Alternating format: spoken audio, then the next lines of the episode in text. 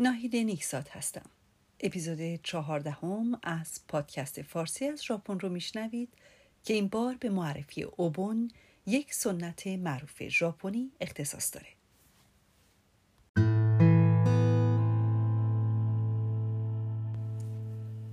اوبون یک رویداد سالانه بودایی برای بزرگداشت اجداد هست. اعتقاد بر اینه که هر سال در زمان اوبون روح اجداد به منظور دیدار از خیشاوندان خود به این جهان باز میگردند. به طور سنتی فانوس ها برای هدایت روح اجداد در جلوی خانه ها آویزان می شوند رقص های اوبون اجرا می شود از آرامگاه ها بازدید می شود و غذاها در جلوی محراب ها و معابد خانه ها گذاشته می شود تاریخ برگزاری اوبون در مناطق مختلف ژاپن متفاوت است و بسته به منطقه یا در عواسط ماه ژوئیه و یا در عواسط ماه اوت برگزار میشه. اوبون در کنار تعطیلات سال نو و تعطیلات هفته طلایی یا گلدن ویک یکی از سه دور تعطیلات اصلی در ژاپن هست که همراه با افزایش رفت آمدها و همچنین افزایش نرخ اقامت در هتل ها و غیره است. اوبون در حدود پانزدهمین روز از هفتمین ماه سال مطابق تقویم شمسی ژوئیه میشه هست. با این حال طبق تقویم قمری که قبلا استفاده می‌شد تقریبا مطابق ماه اوت میشه. در نتیجه در ژاپن اوبون رو رسما از 13 تا 16 ماه اوت در نظر می گیرند. گرچه خانواده همسر من در توکیو این مراسم رو در ماه ژوئیه برگزار می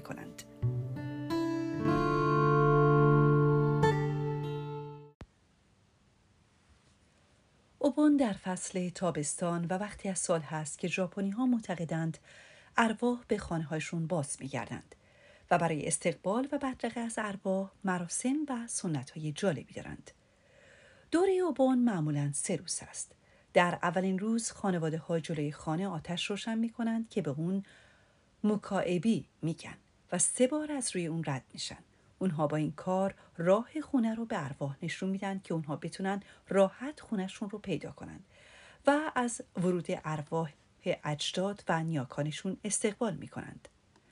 معمولا در همه خانه های ژاپنی محرابی چوبی وجود داره که در اون اشیای مختلفی از جمله تصویری از بودا، اودهای خوشبو، شم، کاسه فلزی و میله برای به صدا درآوردن اون کاسه قرار میدن.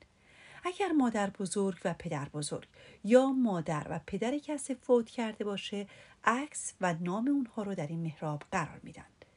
در دوره اوبون علاوه بر چیزهایی که گفته شد ژاپنی ها در جلوی محراب یا بوتسودان سبدی از میوه و همچنین به تعداد افرادی که از دست دادند برای مثال اگر پدر و مادر باشند به تعداد دو نفر دو اسب که از بادمجان و خیار درست شدند رو می‌گذارند اونها معتقدند که اینها وسایلی برای حمل ارواح از دنیای دیگر به خونه هاشون هستند.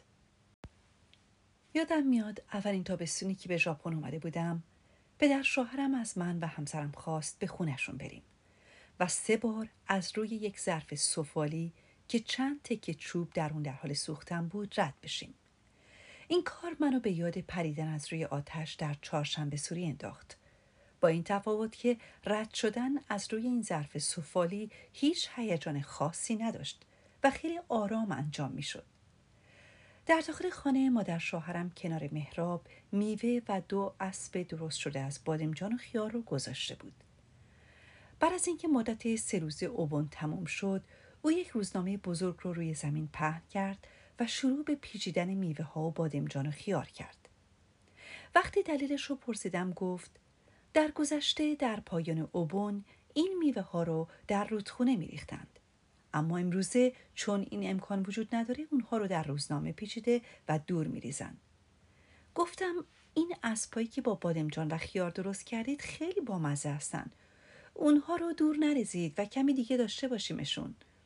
اما مادر شوهرم خیلی جدی گفت نه نه نمیشه. اگه این اسبهای ساخته شده از بادمجان و خیار نباشن ارواح نمی‌تونن به جایگاه خودشون برگردند. راستش کمی از حرفش خندم گرفته بود. اما سعی کردم بری خودم نیارم و با خودم فکر کردم چقدر جدی معتقده که ارواح با بادمجون خیاری که خودش اونها رو به شکل اسب درست کرده میان و بعد با همینها که در روزنامه پیچیده به دنیای دیگه باز میگردند. مادر شوهرم زن تحصیل کرده بود. اما به نظر من در این مورد کمی خرافاتی بود. این حرف او که در ابتدا باعث خنده من شده بود حالا منو به فکر فرو برده بود و فکر کردم خود ما هم در ایران شاید نمونه هایی مثل این داشته باشیم که از دیده خارجی ممکنه بیشتر شبیه به خرافات باشه اما خودمون کاملا و خیلی جدی به اون پایبند هستیم. فکر کردم چقدر رسم و رسوم ها و سنت ها در کشورهای مختلف ممکنه متفاوت باشه. نمی‌تونستم به جوابی دست پیدا کنم که واقعا کدوم درسته. در اون موقع فقط به این نتیجه رسیدم که گرچه از این رسم و رسوم خیلی سر در نمیارم بهتر بهشون احترام بگذارم و در فرصتی مناسب از همسرم بپرسم که اون چی فکر می‌کنه. بعدی با همسرم صحبت کردم او گفت که خیلی عمیق و جدی به این رسم و رسوم فکر نمی‌کنه و فقط طبق خواسته والدینش اونها رو انجام میده. بعدها متوجه شدم که در ژاپن رسم و رسوم و آین بودایی و شینتوی خیلی زیادی وجود داره و جشنواره های مختلفی هم بر اساس سنت ها و آین های قدیمی برگزار میشه. اما اینها و کار کاملا سوای همدیگه هستند.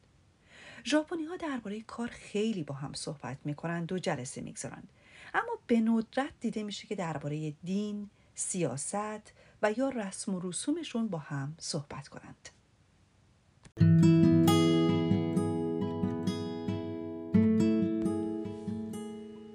در انتهای اوبون دوباره آتش روشن میشه و این بار برای بدرقه ارواحی است که برای سه روز به خونه بازگشته بودند.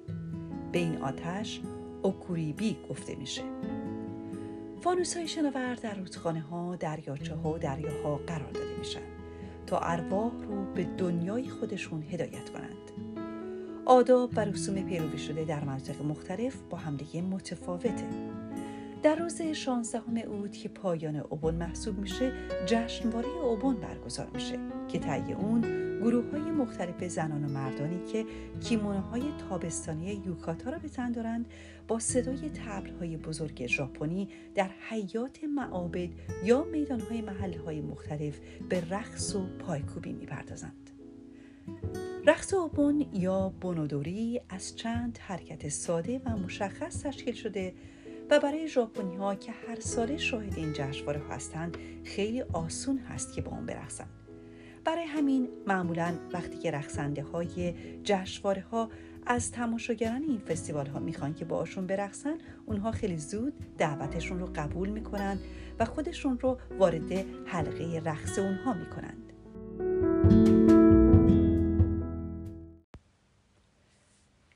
طول نمیگذره که می‌بینید حلقه ای از زن و مرد پیر و جوان کوچیک و بزرگ تشکیل شده و همه در این حلقه با صدای شیپور و تبلهای ژاپنی در حال رقص هستند.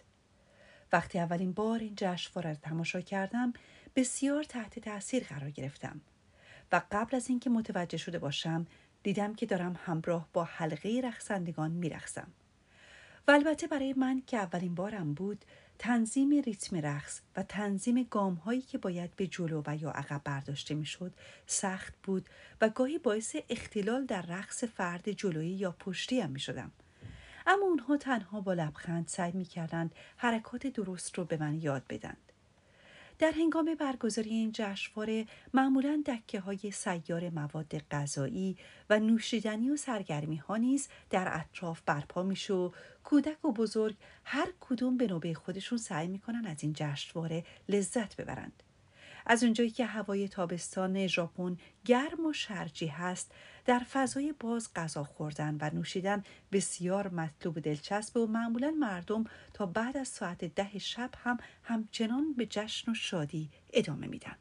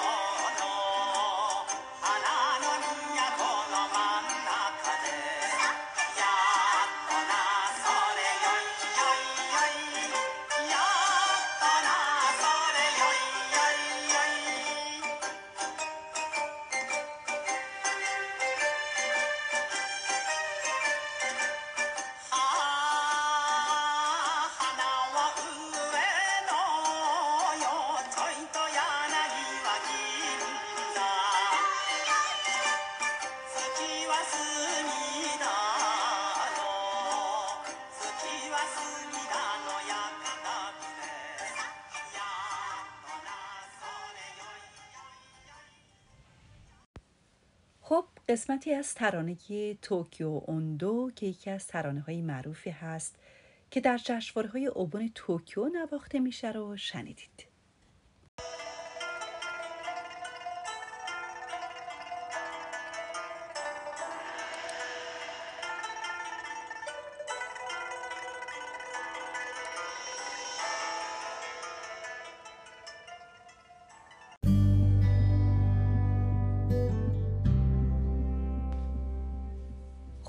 بود در هر یک از اپیزودها یک عبارت ژاپنی هم یاد بگیریم. امروز این دو عبارت رو تمرین می‌کنیم. کنیچیوا. کنیچیوا یعنی سلام. کنیچیوا. و عبارت بعدی این هست. هاجیم ماشته. هاجیم ماشته. یعنی از آشنایی شما خوشوقتم تکرار کنید. کنیچیوا هاجیم ماشته کنیچیوا هاجیم ماشته خب این بود اپیزود چهاردهم پادکست فارسی از ژاپن که امیدواریم مورد توجهتون قرار گرفته باشه. اگه این پادکست براتون جالب بود لطفا اون رو به دوستانتون هم معرفی کنید.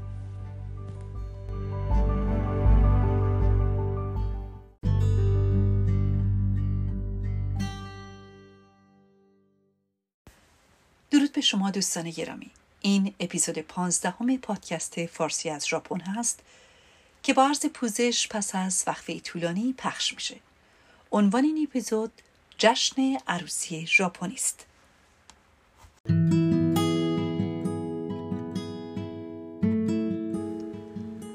یکی دو سالی از اومدنم به ژاپن میگذشت. یک شب که همسرم از سر کار برگشت به من گفت که شویچی پسرخالش باش تماس گرفت. گفتم جدی؟ اتفاقی افتاده؟ گفت نه اتفاقی نیفتاده.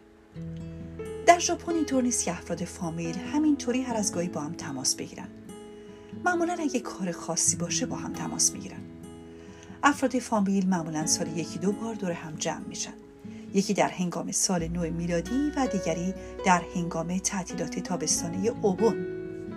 اوبون وقتی از سال هست که ژاپنیا معتقدند ارواح به خونه هاشون باز میگردند و برای استقبال و بدرقه از ارواح مراسم و سنت های جالبی دارند که در اپیزود 14 درباره اون صحبت کردیم.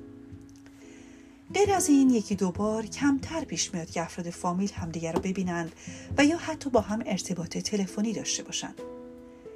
مهمونی و خونه دوست و فامیل رفتنم خیلی وجود نداره. برای همین من تعجب کردم که چرا پسرخالش باهاش تماس گرفت. همسرم گفت که قرار پسرخالش ازدواج کنه و می‌خواسته که ما رو به جشن عروسیشون دعوت کنه. از شنیدن این خبر خیلی خوشحال شدم. هم از اینکه پسرخاله ازدواج می‌کنه و فامیل کوچک که همسر من کمی بزرگتر میشه و همین که بالاخره برای اولین بار من می‌تونستم به یک جشن عروسی ژاپنی برم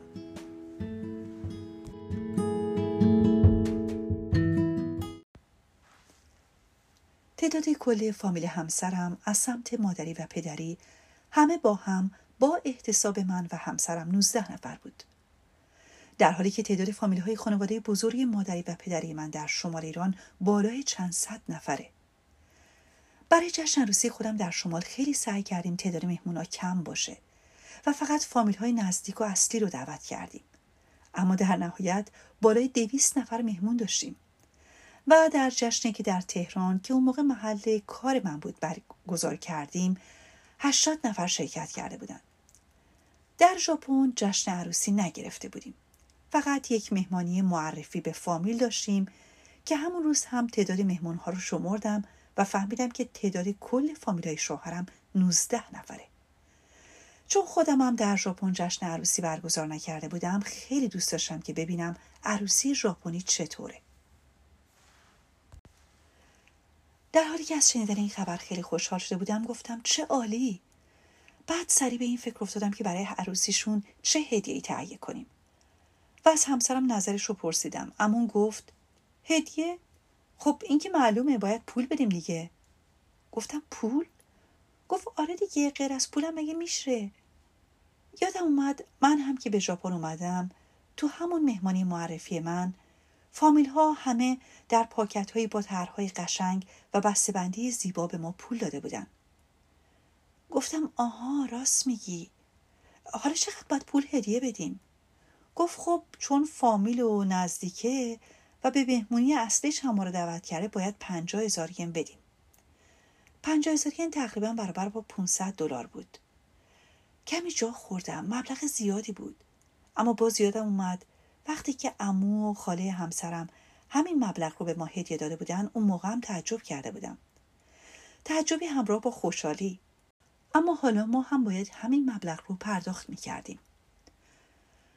حالا که معلوم شده بود چی باید هدیه بدیم به این فکر افتادم که در عروسی که قراره در هتلی مجلل در توکیو برگزار بشه چی باید بپوشم. پس از تجربه خرید ناموفق در فروشگاه بزرگ تاکاشیمایا که در اپیزود دهم دربارش صحبت کردم دل خوشی از خرید در ژاپن نداشتم. وقتی یه بلوز معمولی حدود 100 دلار باشه دیگه لباس مهمونی چقدر باشه خدا می‌دونه. تازه لباساشون اصلا با فرم بدن ما جور در نمیاد و طرحهای قشنگ ندارن تصمیم گرفتم که از خواهرم کمک بگیرم و از او خواستم که از ایران برام لباس بفرسته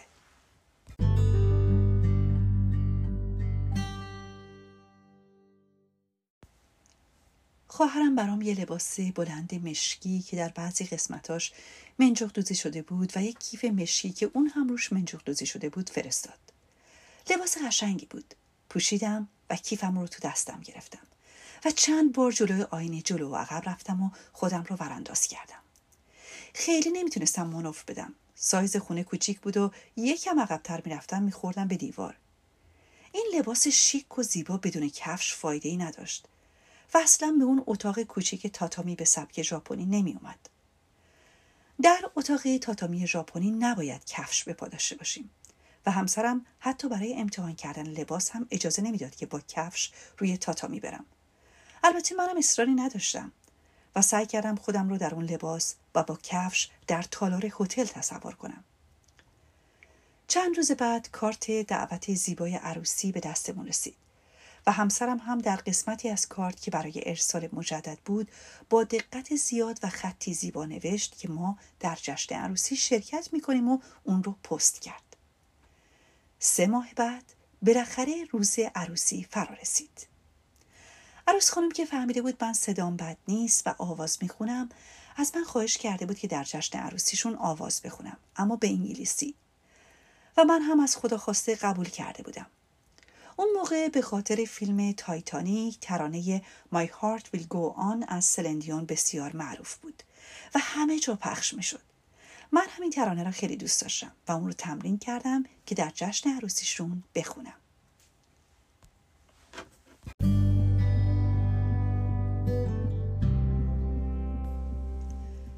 ژاپنی ها معمولا در روز عروسی دو مهمانی برگزار می کنند. یکی مهمانی اصلی که از صبح ساعت ده یا یازده شروع میشه و خیلی رسمیه در این مهمونی معمولا فامیل های اصلی عروس و داماد شرکت می‌کنند و شامل رفتن به کلیسای کوچکی هست که در همون هتل یا تالاری هست که عروسی برگزار میشه. و بعد صرف ناهار که معمولا شامل کورس غذای فرانسوی و بعد عکس گرفتن و غیره معمولا تا ساعت سه بعد از ظهر به پایان می‌رسه. دیگری یک مهمونی خودمانی تر هست که از ساعت پنج بعد از ظهر در رستورانی معمولا ایتالیایی در همون هتل یا در نزدیکی اون برگزار میشه. و در اون مهمونی معمولا دوستان و همکاران عروس داماد شرکت می‌کنن. این مهمانی خودمانی تر هست. ما چون فامیل داماد بودیم در مراسم رسمی صبح شرکت می‌کردیم. مراسم عروسی در هتلی شیک در توکیو برگزار می‌شد. وقتی به هتل رسیدیم من با کفش های پاشنه بلند و لباس مشکی منجغدوزی بلندم از پله های سنگ مرمر هتل بالا رفتم و وارد سالن هتل شدیم حس خیلی خوبی بهم دست داد. مدت ها بود که اینقدر شیک لباس نپوشیده بودم و در جایی به این بزرگی و با شکوهی نبودم. یاد مهمونی های بزرگ ایران افتادم. به سمت پذیرش مراسم عروسی رفتیم. دم در سالن چند نفر با لباسهای رسمی مرتب با قلم و کاغذ نشسته بودند. اسم ما رو پرسیدند و همسرم اسمش رو گفت و هدیه پول که در پاکتی زیبا و قشنگ و مرتب بسته‌بندی شده بود رو به اونها داد و وارد سالن شدیم.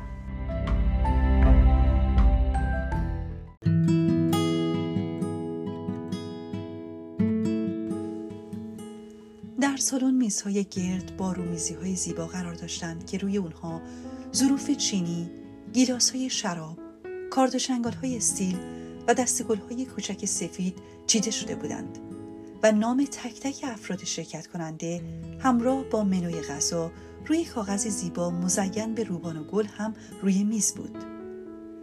مجری برنامه مراسم عروسی به همه خوش آمد گفت و برنامه را اعلام کرد و بعد موقع ورود عروس داماد به سالن بود.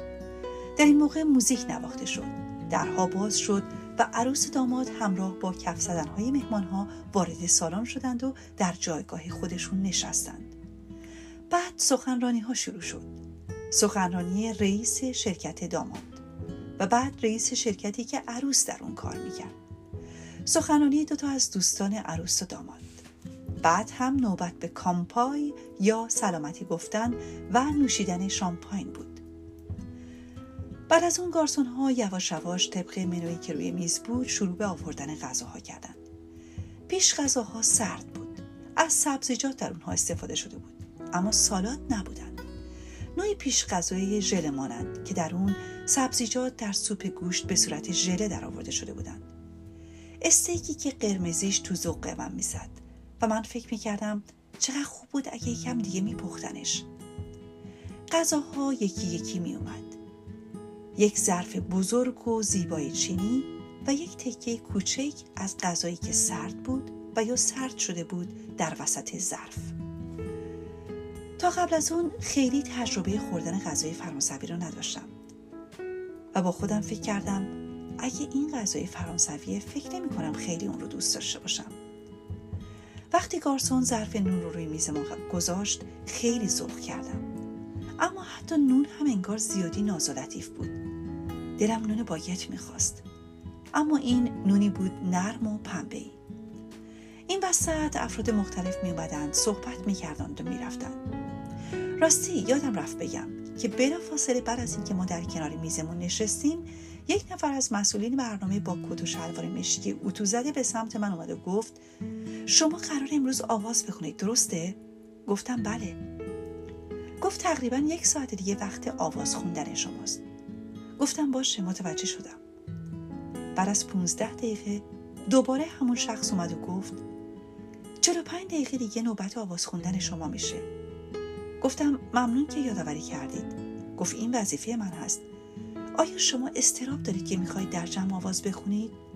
گفتم نه اصلا خوبم. او خندید و رفت.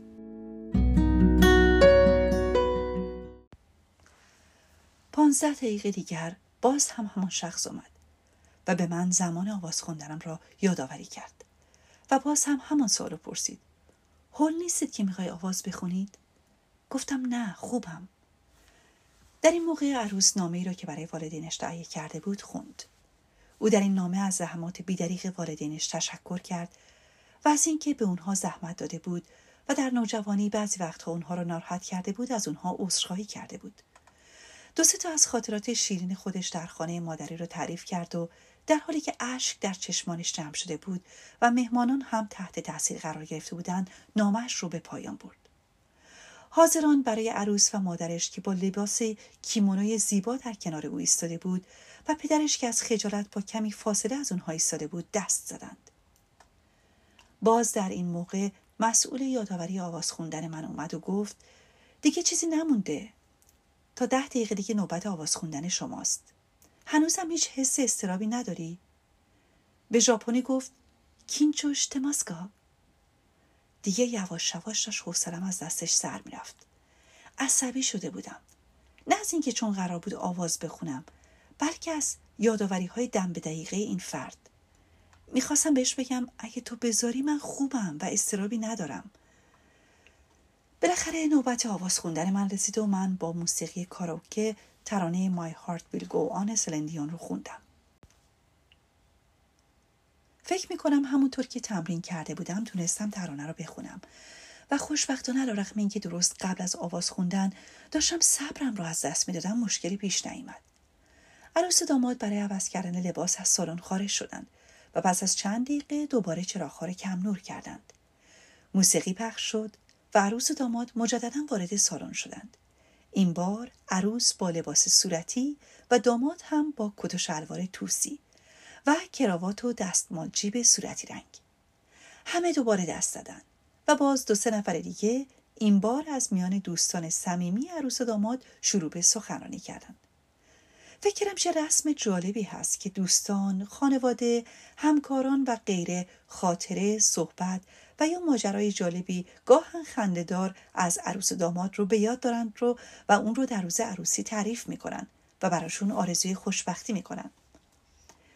اون موقع تو ایران تو عروسی ها خیلی ندیده بودم که این کارو بکنن. فقط در آغوش کشیدن پدر و مادر و اشک ریختن عروس داماد و افراد خانواده رو دیده بودم. نوشتن نامه از طرف عروس و داماد برای نگاهی به گذشته و خلاصه ای از مراحلی که در زندگی طی کردند و قدردانی از والدین هم به نظرم کار بسیار قشنگی بود.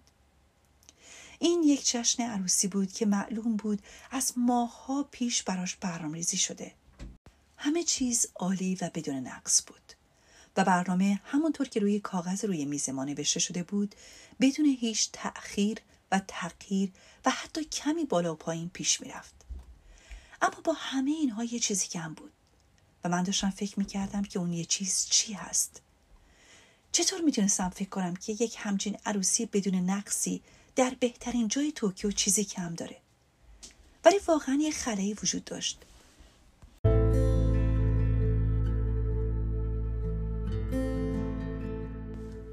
اما این خلا شاید برای اونها نبود. برای من بود. البته خوب که فکرش رو می‌کنم اون عروسی با عروسی های ایرانی خیلی فرق داشت. اما چیزی که من انتظار داشتم که در هر عروسی سوای ملیت و کشور وجود داشته باشه و در اونجا وجود نداشت رقص بود. آخه میشه عروسی باشه و رقص نباشه.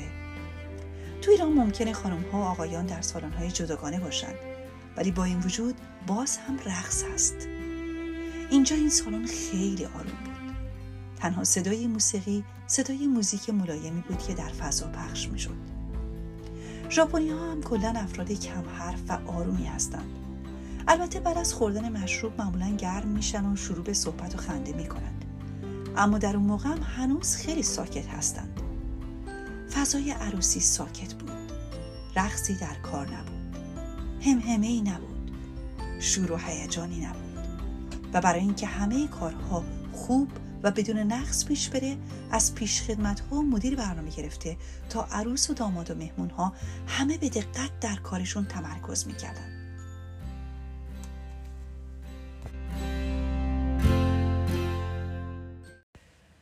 بعد از اینکه مراسم بریدن کیک تموم شد و جشن عروسی تقریبا به مرحله پایانی رسید قرار شد که عکس دست جمعی بگیریم. موقع عکس گرفتن هم جای هر کس از قبل مشخص شده بود. همه مهمون ها در چهار ردیف طولانی قرار گرفته بودند. در ردیف اول بزرگترهای فامیل و افراد مسنتر روی صندلی نشسته بودند و افراد دیگه به ترتیب نسبتشون با عروس و داماد و بلندی قد و غیره در ردیف های بعدی بودند و همه طبق دستور عکاس و دستیارش عمل می‌کردن و سعی می‌کردن همونطور که اونها گفته بودند بیستند و به دوربین نگاه کنند سرانجام بعد از یک رو و پس از اینکه عکاس چندین عکس گرفت و نهایتا به عکسی که مد نظرش بود رسید قسمت عکس گرفتنم تموم شد و من بالاخره تونستم نفس راحتی بکشم و بدنم رو که خشک شده بود کمی تکون بدم. هنگام خدافزی به هر مهمان یک پاکت حاوی هدیه داده شد. در ژاپن هر وقت به مناسبت ازدواج بچه دار شدن و یا خونه دار شدن پولی به عنوان هدیه دریافت میشه معادل 20 تا 30 درصد از اون پول در قالب هدیه‌ای به اهدا کننده بازگردونده میشه که به اون اوکایشی میگن. و این جعبه که دریافت کرده بودیم اوکایشی برای ما بود. وقتی به خونه برگشتیم به شدت احساس خستگی کردم. یه چایی برای خودم دم کردم و در اون تکه نبات انداختم. همونطور که در روی صندلی نشسته بودم پاهامو دراز کردم و سعی کردم بدنم رو در راحت ترین وضع ممکن قرار بدم و بعد چایم رو نوشیدم و احساس کردم که این چای بیشتر از همه اون غذاهای فرانسوی به من چسبید با خودم فکر کردم من امروز به یه عروسی در یک مکان مجلل رفتم و جز خوندن یه ترانه کار خاصی هم انجام ندادم پس چرا اینقدر خستم؟ علت خستگیم چی بود؟ اون روز نتونستم جوابی براش پیدا کنم. ولی بعدهایی که به این موضوع فکر کردم احساس کردم این که من در اون عروسی در هیچ کاری اختیاری از خودم نداشتم و در واقع در هیچ چیز نقشی نداشتم علت خستگی من بود. در جایی که تعیین شده بود نشستم. غذایی رو که جلو گذاشتن خوردم. کاری رو که من گفتن انجام دادم و به همه گوش دادم.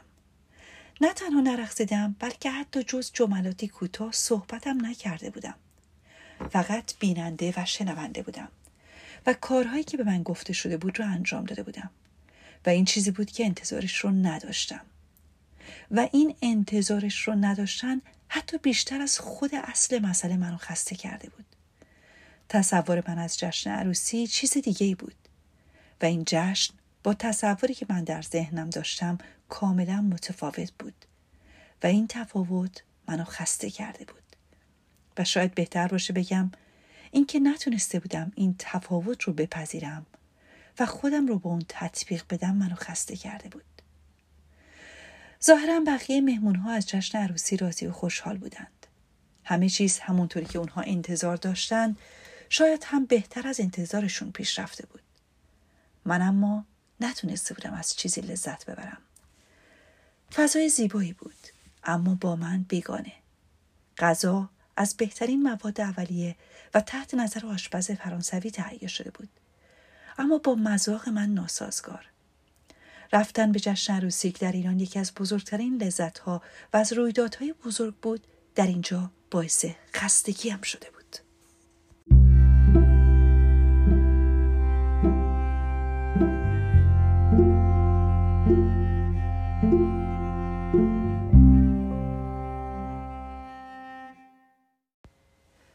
در ژاپن در عروسی ها معمولا رقص مثل اونچه که ما در ایران داریم که همه از عروس و داماد تا مهمونا پا میشن و میرقصن در کار نیست. ولی بعضی وقتها بعضی ها آواز می‌خونن و یا اگه کسی هنری داره اجرا می‌کنه. برای مثال در عروسی دوستم دوست داماد آهنگی به مناسبت ازدواجش ساخت و با گیتار براش اجرا کرد. یا در عروسی دیگه ای عروس همراه با چند از دوستان دیگرش که همگی در کلاس رقص هولای هاوایی شرکت کرده بودند دو تا رقص دست جمعی اجرا کردند.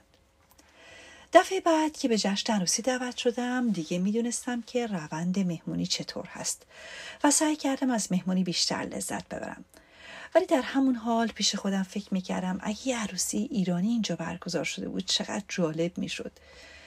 تجسم می‌کردم میز غذا رو با کباب کوبیده زرشک پلو ماهیچه و غیره. سالونی که همه در حال رقص هستند و هیچ کس رو صندلی ها ننشسته. واقعا که چقدر دلم برای جشن های عروسی ایران تنگ شده بود.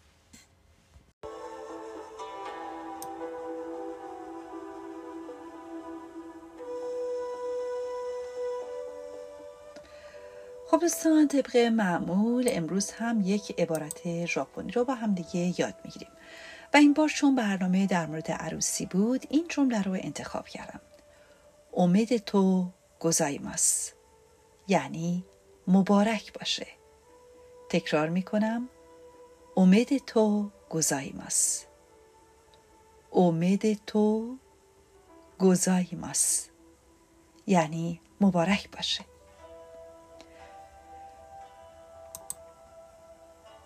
خب دوستان این بود اپیزود پانزدهم پادکست فارسی از ژاپن که امیدوارم از اون خوشتون اومده باشه. اگه این پادکست رو دوست داشتید لطفا اون رو به دوستانتون هم معرفی کنید. تا یک اپیزود دیگه سایو نارم